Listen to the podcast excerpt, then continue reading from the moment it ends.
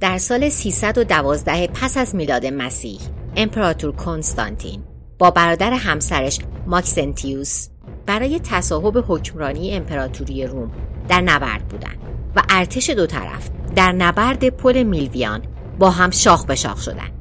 در یک نقطه کلیدی در روی رودخانه تایبر در شهر ابدی روم. اما درست قبل از نبرد افسانه ها معتقدند که کنستانتین یه رویای صادقه دیده بود. که نه تنها مسیر جنگ بلکه مسیر تمدن غرب رو هم تغییر داد. با نگاه کردن به خورشید او و سربازانش صلیب عظیمی از نور دیدند و در زیر این تصویر معجزه آسا کلمات یونانی به زبان لاتین دیده می‌شد. در این نشونه نوشته شده بود که شما همین شب فاتح خواهید بود. کنستانتین خوابی دید که در آن مسیح شخصا به او گفته بود که از علامت صلیب علیه دشمناش استفاده کنه. کنستانتین. این پیام رو به دل گرفت و فردای همون روز روی سپر سربازاش صلیب های نقاشی کرد. هنگامی که اونا در نبرد پیروز شدن کنستانتین اون رو به عنوان دلیلی بر قدرت خدای مسیحی در نظر گرفت. خیلی زود از آیین پگانی به مسیحیت گروید و سال بعد فرمان میلان یا Edict of Milan رو امضا کرد. طی این فرمان دین مسیحیت در سراسر امپراتوری روم قانونی شد. تا اون زمان مسیحیت غیرقانونی و یک فرقه کوچیک توحیدی در یک امپراتوری بود که تحت سلطه اعتقاد به خدایان پانتئون روم بود. مسیحیان به دلیل اعتقادات خودشون به شدت مورد آزار و اذیت قرار می گرفتن و به معنای واقعی کلمه به زیر زمین رانده شده بودند تا در دخمه ها و قارها به پرستش خدای خودشون بپردازند. اما حمایت کنستانتین به اونا اجازه داد تا با تایید امپراتور روم به روشنی روز بیان و آشکارا عبادت کنند مسیحیت به یکی از مسلطترین ادیان در جهان تبدیل شد و این امر راه رو برای ایجاد یکی از مخفی ترین سازمان های تاریخ بشر یعنی واتیکان هموار کرد سلام من محسا محق هستم و این اپیزود سیوم از پادکست دومیمه که در اردیبهشت ماه سال 1401 خورشیدی منتشر میشه. قراره توی پنج قسمت از رازهای تاریک واتیکان براتون بگم. یکی از قدیمی ترین و تاثیرگذارترین سازمان های جهان و یکی از مرموزترینشون. یه سری از این داستان ها بر اساس اسناد تاریخی هستن و یک سریشون حدس و گمان و روایت و بیشتر شبیه قصن. توی چهار قسمت اول فقط روایت داریم و توی قسمت آخر برای داستانی که تعریف می‌کنم دو تئوری هم مطرح میشه که در موردشون بحث می‌کنیم. در این اپیزود که اپیزود اول از این سریه قرار با هم نگاهی عمیق به تاریخ واتیکان بندازیم و اینکه چجوری به اون چیزی که امروز هست تبدیل شده. چند تا رسوایی هم که کلیسا رو تکون داده براتون تعریف می‌کنم و احتمال اینکه حتی بیشتر از اون چیزی که کلیسا بهش اعتراف کرده در جریان بوده باشه. هفته بعد هم به طور خاص به آرشیو مخفی واتیکان می‌پردازیم که گفته میشه خونه برخی از محرمانه ترین اطلاعات تکان دهنده در تاریخه. در ادامه این اپیزود براتون میگم که چه خونها در راه قدرت گرفتن واتیکان ریخته شده. این اپیزود و چهار اپیزود بعدی از پادکست انگلیسی زبان کانسپیرسی تئوریز یا تئوری های توته از مجموعه پادکست های کمپانی پارکست نقل میشه. اگر احیانا جایی بخوام به روایت چیزی اضافه کنم حتما قبلش اعلام می‌کنم من کارشناس تربیت کودک نیستم بچه هم ندارم ولی نظرم اینه که این قصه اصلا و ابدا مناسب بچه ها نیست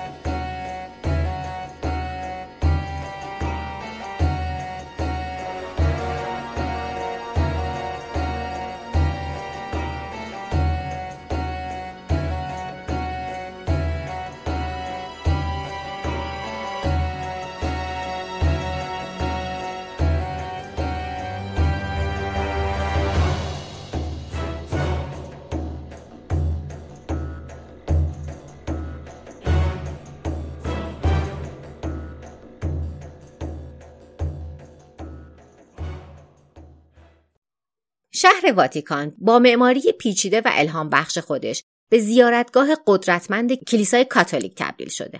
مکانهای دیدنی مثل کلیسای سنت پیتر و کلیسای سیستین یا همون سیستین شپل اون رو به یک مقصد گردشگری برتر برای حدود 5 میلیون میهمان در سال تبدیل کرده. واتیکان شاید بیشتر به عنوان اقامتگاه پاپ شناخته میشه.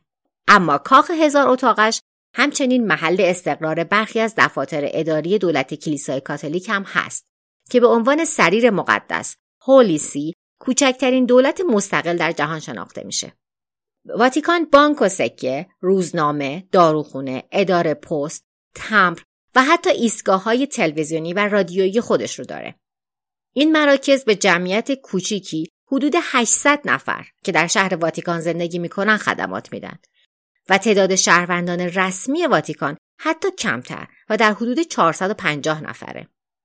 دلیل این اعداد کم اینه که فقط در صورتی می‌تونید شهروند واتیکان بشید که در داخل دیوارهای اون کار کنید. اگه شغلتون رو از دست بدید تابعیتتون رو هم از دست میدین. سنوف انحصاری کارمندان واتیکان شامل اعضای گارد سوئیس یا سوئیس گارد و نیروهای مسلح نخبگانه که از 1506 میلادی از پاپ محافظت می‌کنن. اونا رو میشه خیلی سریع از یونیفرم های زرد و آبی راه راه دوران رنسانسشون و تبرزین های قرون وسطاییشون شناخت. جریان پیوسته گردشگران واتیکان میلیون ها دلار درآمد برمقام میاره. همه اینا علاوه بر کمک های مؤمنین جهان که همواره به این مکان سرازیر میشه. در سال 2020 واتیکان اعلام کرد دارایی های خالص این کشور در مجموع 4 میلیارد یورو یا 4 ممیز 8 میلیارد دلاره. اما این همه ثروت و قدرت به راحتی به دست نیامده. در زیر تمام زرق و برق واتیکان تاریخ کلیسای کاتولیک آغشته به خونه. از ابتدای مسیحیت در قرن اول پیروانش به دلیل پرستش خدای یکتا از طرف پیروان آین پگانی مورد آزار و اذیت شدید قرار می گرفتن. بسیاری از مسیحیان به دلیل اعتقادات خودشون متحمل مرگهای وحشیانه شدند. به گفته برخی از مورخا اونا رو توی موم داغ مینداختن روی تیرهای تیز میخکوب می‌کردند و حتی در زمان امپراتوری سادیست نرون به آتیش کشیده می‌شدند اما همه اینا حدود 300 سال بعد یعنی زمانی که امپراتور کنستانتین با حمایت امپراتوری روم به مسیحیت گروید تغییر کرد. مسیحیت در آستانه تبدیل شدن به یک نهاد بزرگ بود و کنستانتین بیش از یک مؤمن بود. اون از خیرین فعال دین نوپا بود. امپراتور بودجه کلیساها، ساختمانهای اداری و مهمتر از همه کلیسای سنت پیتر در روم رو تأمین کرد و این آغاز واتیکانی بود که امروز اونا می‌شناسیم. در اون زمان کلیسای سنت پیتر یا باسیلیکا در برجسته ترین املاک رومی قرار نداشت. یعنی در زمین های مرغوبی در روم ساخته نشده بود. اگرچه واتیکان امروز می‌تونه مترادف با قدرت و ثروت باشه اما کلمه واتیکان در اون زمان برای اشاره به زمینی باطلاقی در غرب رودخونه تایبر در روم به کار می‌رفت. اون زمان سمت شرقی رودخانه تایبر مکان مطلوبی بود. تمام نقاط دیدنی اصلی در اون سمت رودخونه بود. کلسئوم، پانتئون، رومن فروم و کاخ امپراتور. سمت غربی که کمتر مطلوب بود، مرتوب و باطلاقی بود. اما گفته میشه این مکان جایی بود که سنت پیتر حواری خاص مسیح و اولین پاپ در اون دفن شده. و همین موضوع برای کنستانتین کافی بود تا تصمیم بگیره که کلیسای سنت پیتر را اونجا قرار بده. در طول قرون بعدی مسیحیت به یک نیروی مسلط تبدیل شد. بعد از سقوط امپراتوری روم، واتیکان کنترلش رو بر بخش‌های وسیعی از ایتالیا گسترش داد. اما پاپ‌های اولیه و قلمروهای بزرگتر توجه داشتند. اونا اتحادهای زیرکانه‌ای در سراسر اروپا ایجاد کردند. در سال 800 میلادی پاپ لئو سومین پادشاه قدرتمند فرانکا یا همون فرانسه به نام شارمانی رو به عنوان اولین رئیس امپراتوری روم مقدس تاجگذاری کرد. شارمانی ثابت کرد که یک متحد مؤثره چون زمین های عظیمی را در اروپا فتح کرد و رعایای جدید همه به مسیحیت گرویدن. گاهی خودخواسته، گاهی هم با درد و مرگ. اینجا من داخل پرانتز یک نکته اشاره کنم که امپراتوری روم و امپراتوری روم مقدس کاملا با هم متفاوت هستند. اگر می‌خواین در مورد این دو امپراتوری و قرون وسطا و شارمانی بیشتر بدونید سری به پادکست پاراگراف بزنید علیرضا بنیجانی اونجا تو فصل اول در مورد امپراتوری روم به طور کامل توضیح داده و در فصل دوم هم در مورد تاریخ قرون وسطا گفته. پرانتز بسته. تنها ظرف چند صد سال مسیحیان از آزار و شکنجه به دلیل اعتقادات خودشون به جایی رسیده بودند که کسایی که به مسیحیت ایمان نمی آوردن و میکشتن. شارمانی قبل از اینکه 14 سال بعد از دنیا بره به گسترش دامنه امپراتوری مسیحی در بیشتر اروپا کمک کرد. اما اونقدر بزرگ بودن کلیسا رو به هدف قارتگرا تبدیل کرد. چندین دهه بعد از مرگ شارمانی کلیسای سن پیتر مورد حمله نوردای مسلمان قرار گرفت. پاپ لئو چهارم برای حفاظت از واتیکان دستور داد یک دیواری به بلندی دوازده متر در اطرافش ساخته بشه. اما با وجود اینکه الان مقر کلیسا محافظت شده بود بقیه امپراتوری همچنان آسیب پذیر بود. یک قرن و نیم بعد در سال 1009 میلادی ارتش اسلام یک بار دیگه این بار به کلیسای سرزمین مقدس در اورشلیم حمله کردند. این ماجرا جرقه چندین دهه خشم رو برانگیخت که با تهدید ترکا به تهاجم به امپراتوری بیزانس در سال 1095 بیشتر شعله ور شد. در پاسخ پاپ اوربان دوم یک سخنرانی آتشین ایراد کرد و از مسیحیان خواست اسلحه به دست بگیرند و رهسپار سرزمین مقدس بشن. همین سخنرانی کافی بود تا یک حمله متقابل انجام بشه و نیروهایی متشکل از ها هزار سرباز به دروازه های اورشلیم فرستاده بشه. محاصره خونینی در گرفت و در نهایت چند سال بعد در سال 1099 کنترل شهر دوباره به دست مسیحی افتاد. طی 200 سال بعد هشت جنگ صلیبی دیگه در سرزمین مقدس رخ داد. هیچ کدوم به اندازه اولی موفق نبود اما باعث شد کلیسا به عنوان یک نیروی نظامی قوی مستحکم بشه. پس از قرنها تلاش برای محافظت از واتیکان در برابر دشمنان مسلمان. حالا کلیسا در حیات خلوت خودش با یک دشمن جدید مواجه شده بود. بدعت گذاران در سال 1231 میلادی پاپ گریگوری نهم فرمانی امضا کرد که بر اساس اون هر کسی که به بدعت اعتراف می‌کرد به حبس ابد محکوم می‌شد. و هر مخالفی که از پاک شدن خودداری می‌کرد به مرگ محکوم می‌شد. این فرمان آغاز چندین قرن مجازات سخت موسوم به تفتیش عقاید بود. این حکومت وحشت منجر به بخشی از تاریک ترین روزهای تاریخ کلیسای کاتولیک شد. به مقامات مذهبی این قدرت داده شد که از شهری به شهر دیگه برن و از بدعتگذاران دعوت کنند که جلو بیان و اعتراف کنند. همچنین مقامات کلیسا از این ایده که افراد از دوستان، همسایگان و اعضای خانواده خودشون جاسوسی کنند استقبال کردند. بعد از متهم شدن شهروندان عملا هیچ حقوقی نداشتن. اونا نمی‌تونستن با کسی که متهمشون کرده روبرو بشن و مقامات کلیسا در مورد اینکه چه کسی مرتکب بدعت شده حرف آخر را می‌زدن. در بسیاری از موارد افراد بیگناه مورد بازجویی و شکنجه قرار می گرفتن تا اینکه به جنایتی که مرتکب نشده بودن اعتراف می کردن.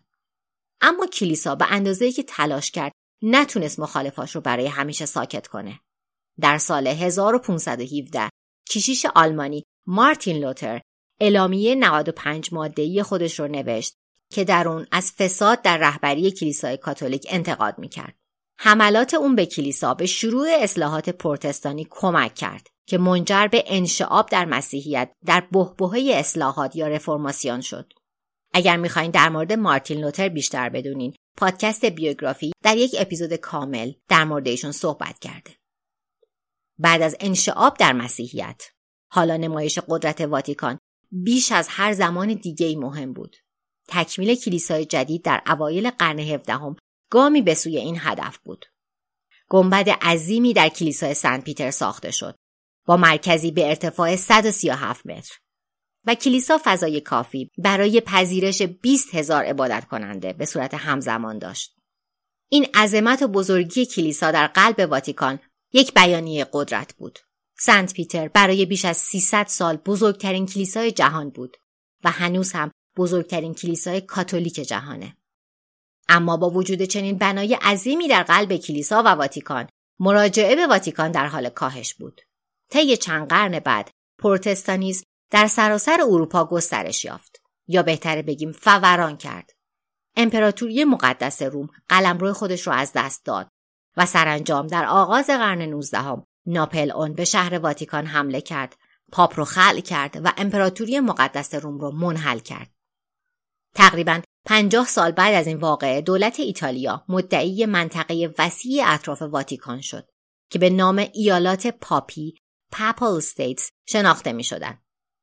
بعد از 60 سال بنبست بین واتیکان و دولت ایتالیا سرانجام با معاهده لاتران در سال 1929 توافقی حاصل شد. این معاهده از واتیکان خواسته بود که به طور رسمی کنترل ایالات پاپی رو واگذار کنه. کلیسایی که زمانی قدرتمند بود حالا اندازش به 100 هکتار رسیده بود که توسط یک مرز کوچیک حدوداً یک کیلومتری احاطه می‌شد. در ازای این خسارت کلیسا 92 میلیون دلار قرامت دریافت کرد که امروز معادل حدود یک و چهار دهم میلیارد دلاره. شاید امروز کسی در واتیکان در مقابل این پول عدسه هم نکنه. اما مهمترین بخش معاهده این بود که واتیکان وضعیت خودش رو به عنوان یک کشور مستقل تضمین کرد. و معنیش این بود که اونا می‌تونستن مستقلا خودشون رو اداره کنن و از بعضی از مالیات ها معاف بودن و مهمتر از اون اجازه داشتن انواع اسرارشون رو از جهان حفظ کنن. معاهده لاتران واتیکان رو به کوچکترین کشور جهان تبدیل کرد. اما هرگز کوچکترین قدرت دنیا نبود. قرار بود که در طول قرن بیستم واتیکان نقش مهمی در صحنه جهانی ایفا کنه. در ادامه براتون از طرحهای مالی غیرقانونی واتیکان و ارتباطات مخفیانه با حزب نازی میگم.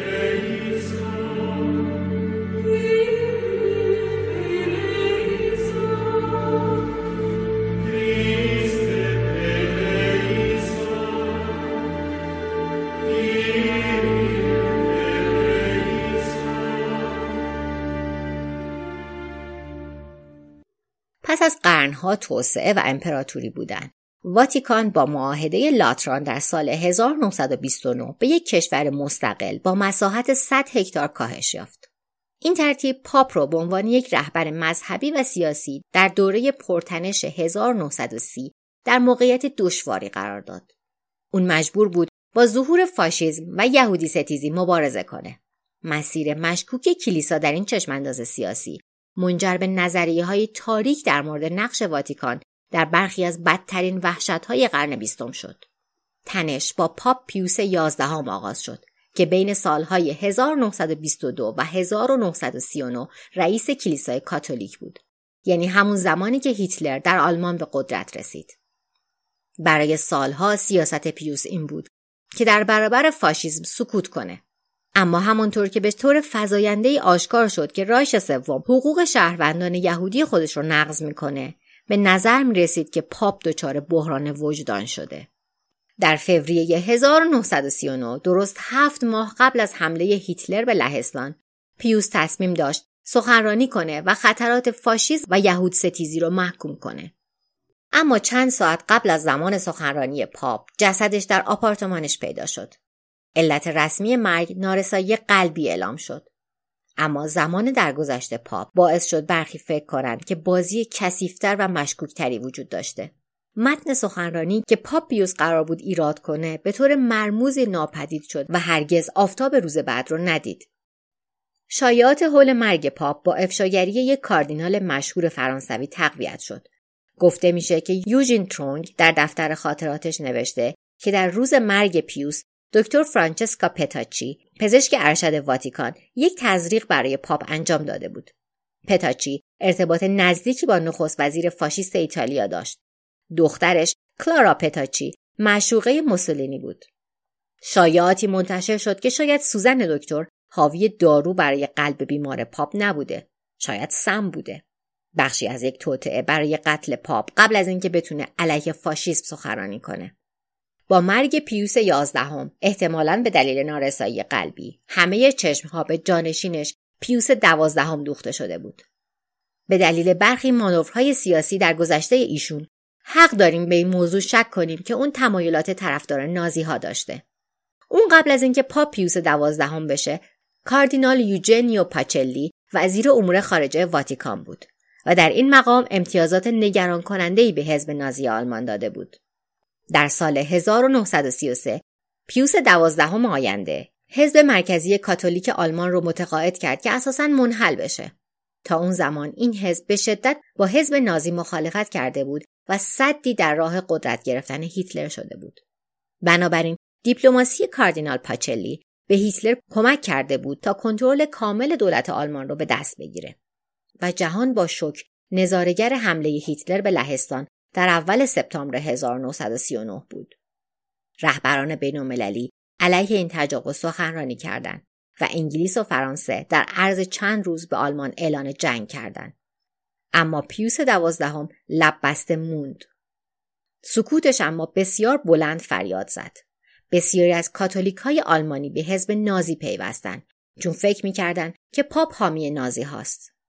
اینکه اون علیه رایش سوم حتی پس از انتشار اخباری درباره راه حل نازی ها برای نابودی یهودیان حرفی نزد حتی ناراحت کننده تر بود.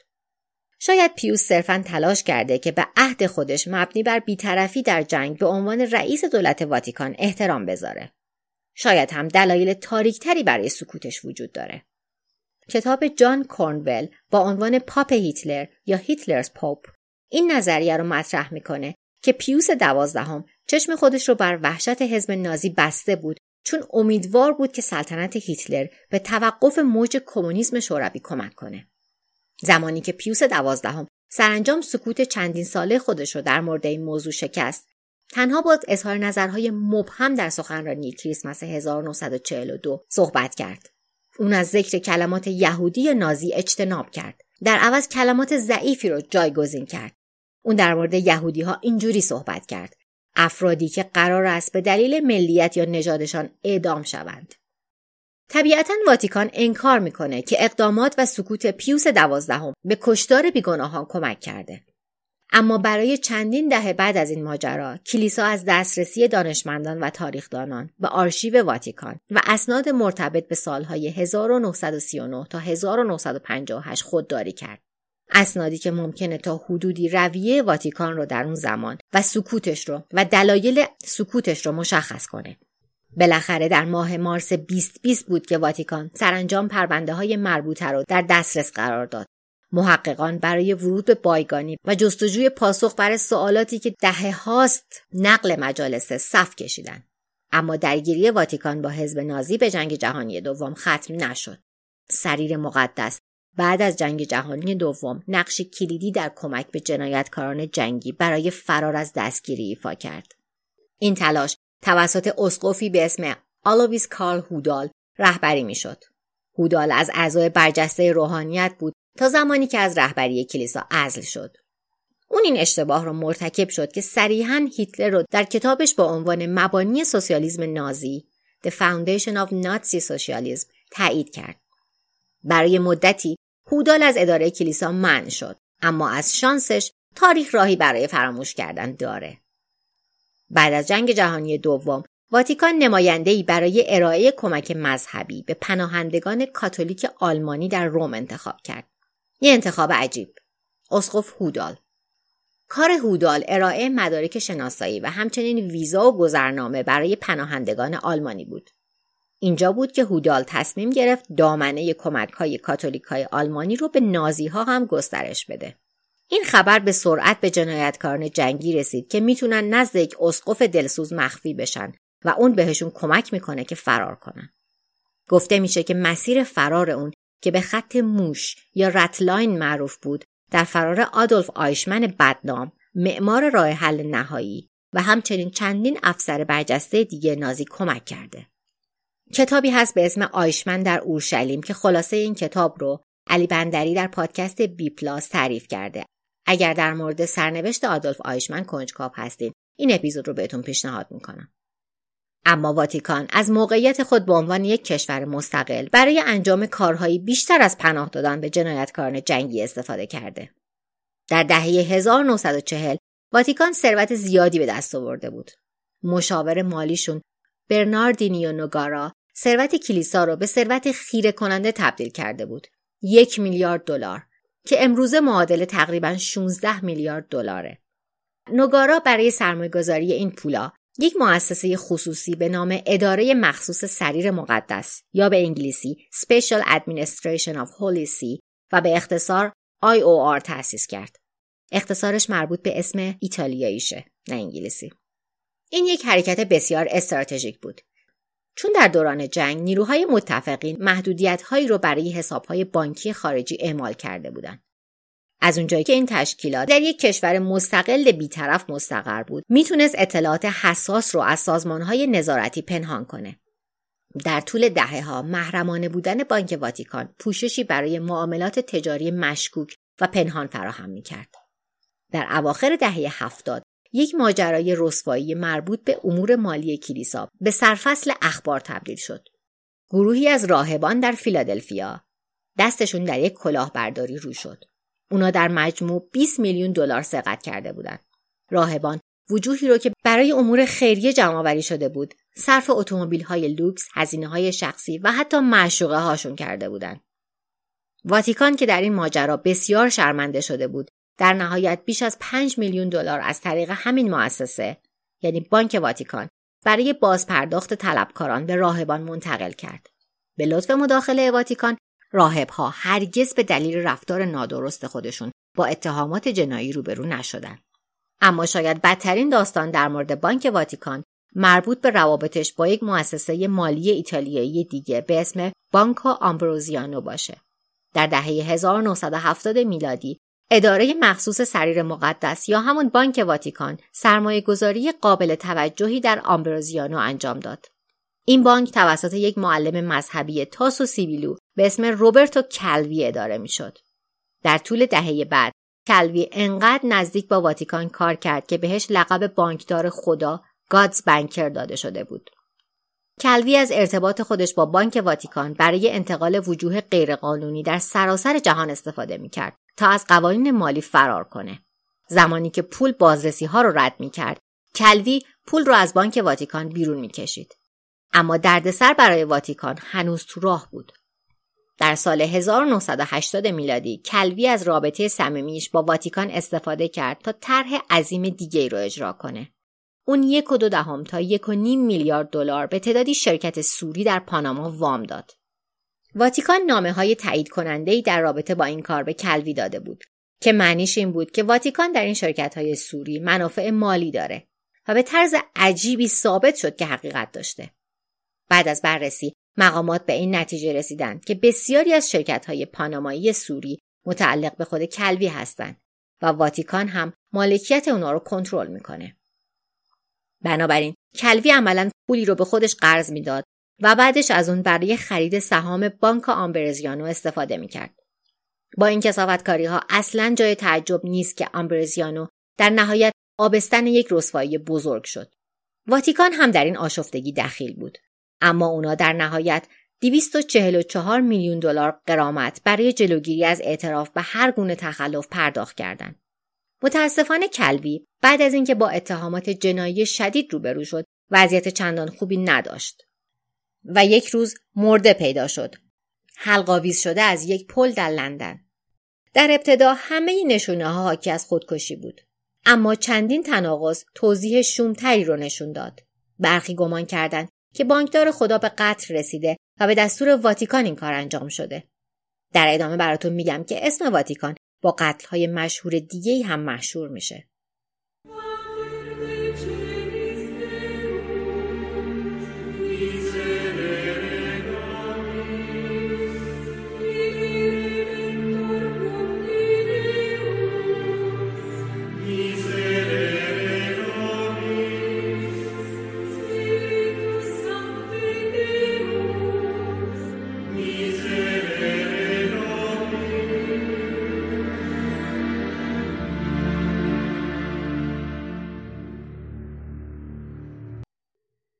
در سال 1982 بانک آمبرزیانو در میان اتهامات جنایی و حدوداً 1.5 میلیارد دلار بدهی کاملا نابود شد.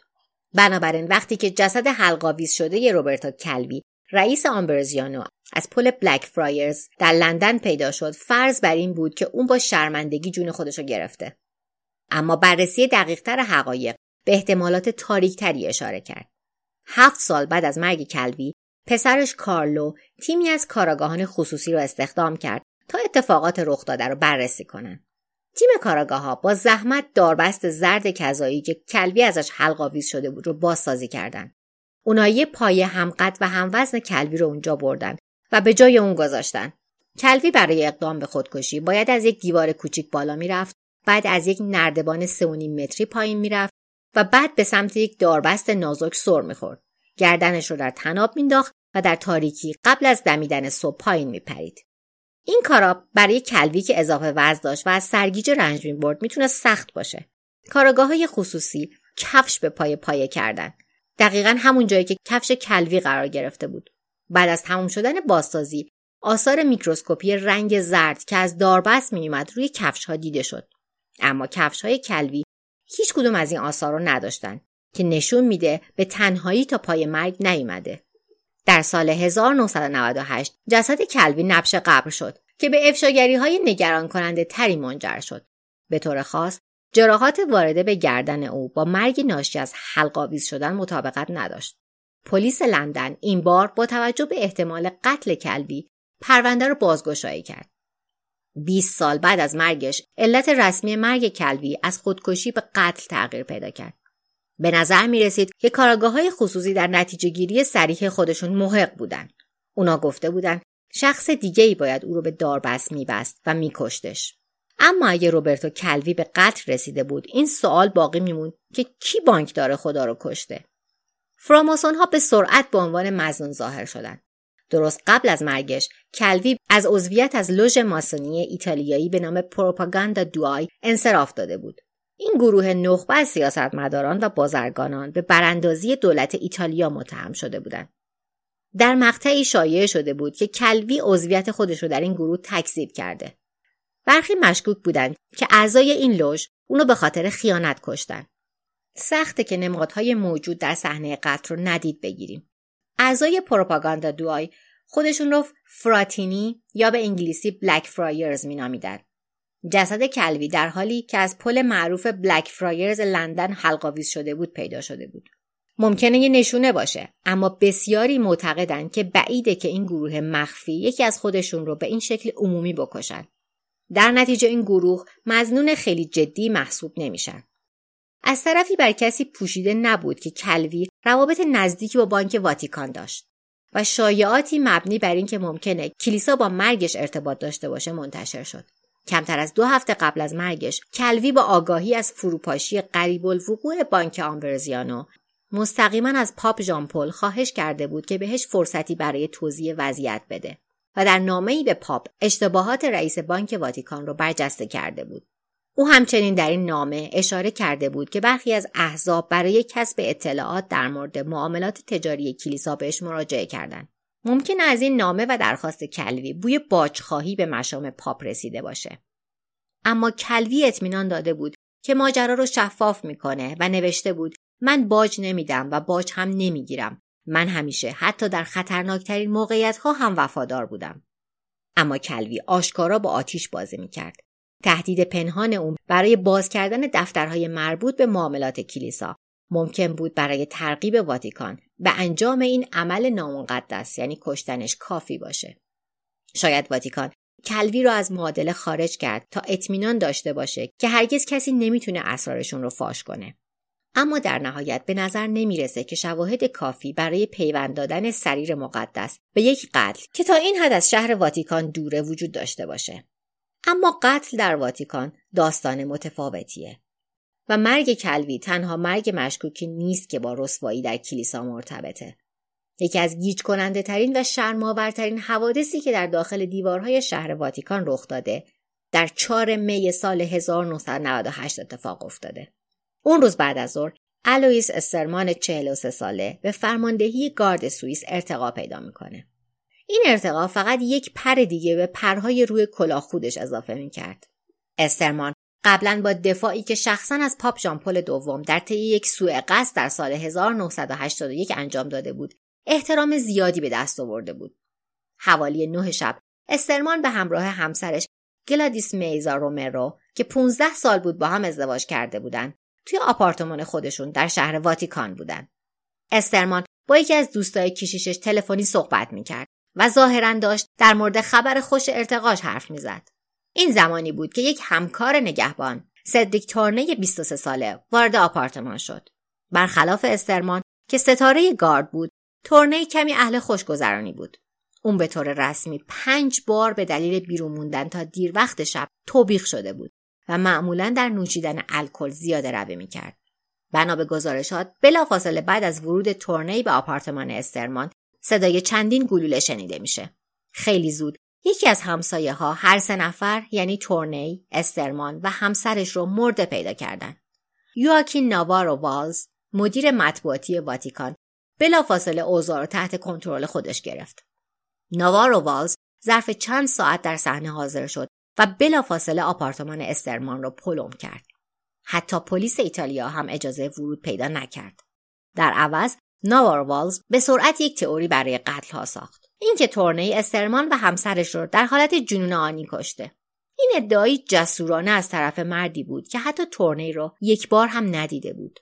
با وجود نظریه ناوارو والز واتیکان تحقیقات داخلی مختصری انجام داد. اما مشخص نیست که کلیسا واقعا چقدر می‌خواست به اصل موضوع بپردازه. اونا حتی به خودشون زحمت ندادن که برای اینکه اطلاعات بیشتری به دست بیارن با بقیه اعضای گارد سوئیس مصاحبه کنن. واتیکان بیشتر از این واقعیت که در بدن تورنی هشیش پیدا شده بود برای توجیه رفتارش استفاده کردند. با این حال این توضیح دقیقا با واقعیت مطابقت نداشت. ظاهرا تورنی یه یادداشت خودکشی نوشته بود که هرگز توضیحی در موردش داده نشد. و بالاخره هم مشخص نشد که اقداماتش از پیش برنامه ریزی شده بوده یا نتیجه جنون آنی. بعد از نه ماه بررسی داخلی نتیجه گیری رسمی صادر شد. گفته شد که تورنی استرمان و همسرش رو کشته. چون که اون مدال بنمرنتی که معمولا پس از سه سال خدمت در گارد اعطا میشه رو از دست داده بود. اما خیلی زود نظریه های جایگزین برای توضیح این قتل که مثل بمب صدا کرده بود مطرح شد. یکی از نظریه هایی که مورد توجه قرار گرفت این روایت بود که استرمان و تورنی درگیر یک رابطه عاشقانه همجنسگرایانه شده بودند. توی این روایت استرمان بعد از ارتقای شغلیش این رابطه رو به هم می‌زنه و تورنی اونو همسرش رو از سر حسادت و برای انتقام می‌کشه. با توجه به دیدگاه کلیسا علیه همجنسگرایی مطمئنا قابل درکه که چرا واتیکان ممکنه بخواد رسانه ها رو از این موضوع دور کنه. اما خیلی زود تئوری تاریک تری مطرح شد که این قتل به یک فرقه کاتولیک مخفی به نام Opus Dei مرتبطه که به زبان لاتین معنی کار خدا میده که یک مؤسسه کاتولیکه که در سال 1928 تأسیس شده. دهه ها بعد پاپ ژان پل دوم این گروه رو به عنوان تنها نارس شخصی واتیکان معرفی کرد. ممکنه یکم عبارت پیچیده ای باشه اما معنیش اینه که اپوستئی و اعضای اون اساسا فقط در برابر پاپ و خدا پاسخگو هستند و نه به هیچ اسقف محلی. به نظر می‌رسه این برخورد ویژه نشون دهنده نزدیکی بین اپوستئی و سریر مقدسه. و این آرامش در برخورد با این فرقه با توجه به برخی از شیوه های بحث برانگیزشون جالبتر هم میشه. روند جذب نیرو در این گروه مملو از تکنیک های پنهانکاری و فشاره. برخی از اعضای جدید از بحث در مورد اپوستئی با خانواده هاشون منع شدن یا اینکه مجبور به قطع ارتباط کامل با خانواده ها و همه عزیزاشون به طور کامل میشن. وقتی که اونا در گروه قرار می‌گیرن همه چیز شدیدتر میشه. حدوداً 20 تا 30 درصد از اعضای اپوستئی عهد سخت تجرد می‌کنن و خودشون رو فیزیکی شکنجه می‌کنن.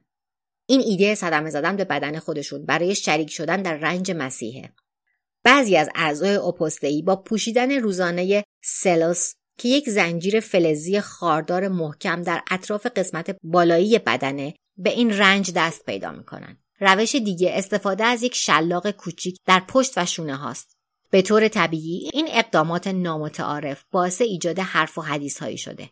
بنابراین قابل درکه که این گروه تمام تلاششون رو بکنن تا عملکرد درونی خودشون رو از تیررس بقیه دور نگه دارن.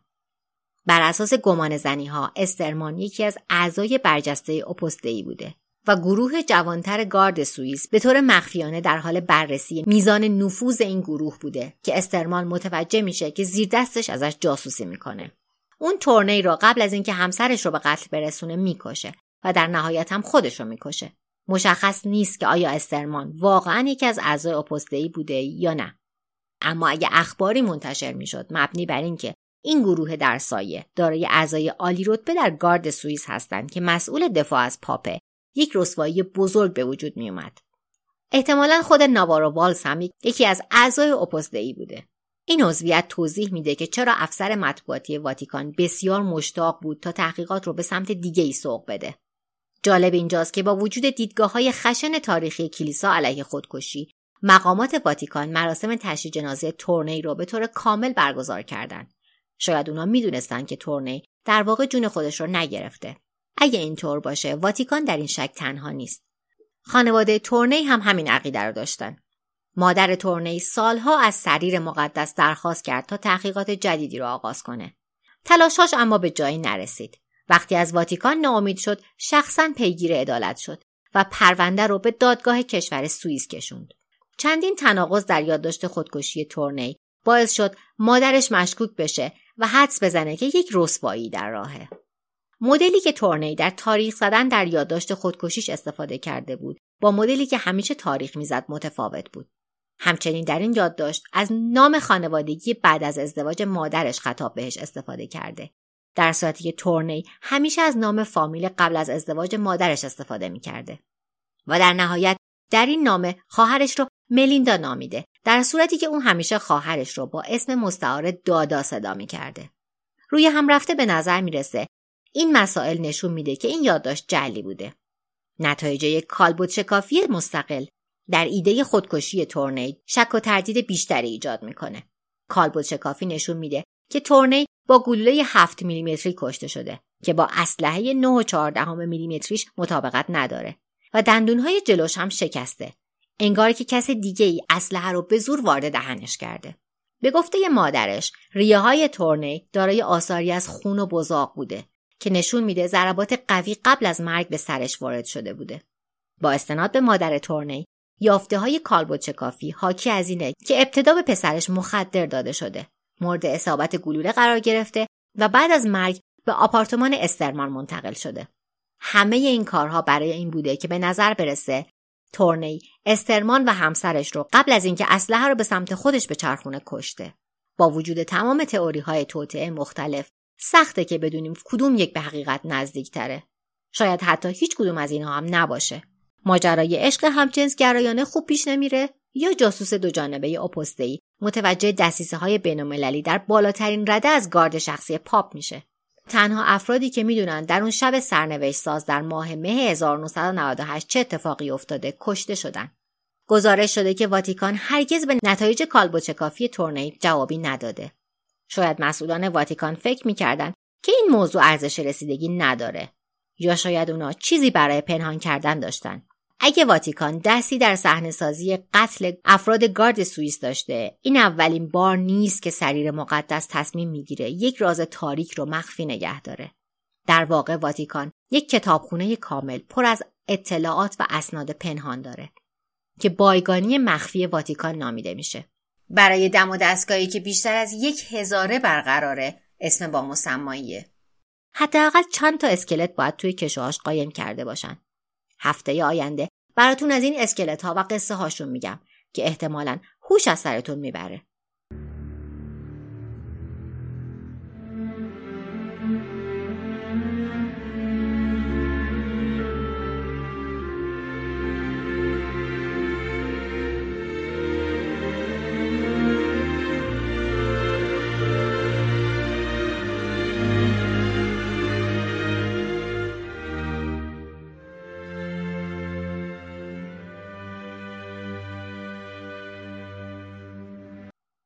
اگه قصه های دومیم رو دوست دارین. اونو به دوستانتون هم معرفی کنین. اگرم دلتون خواست در سایت هامی باش از پادکست حمایت کنین. پادکست دومیم و همه قصه هایی که تا الان براتون تعریف کردم از هر جا که پادکست گوش میدین در دسترسه. فقط یادتون نره که وقت search بین کلمه دو و میم یه فاصله بزنید. صفحه های شبکه مجازیش رو هم با search همین اسم پیدا می‌کنید. محق یارم که دیگه می‌دونم یادتونه. تا هفته آینده مراقب خودتون باشید. Grazie.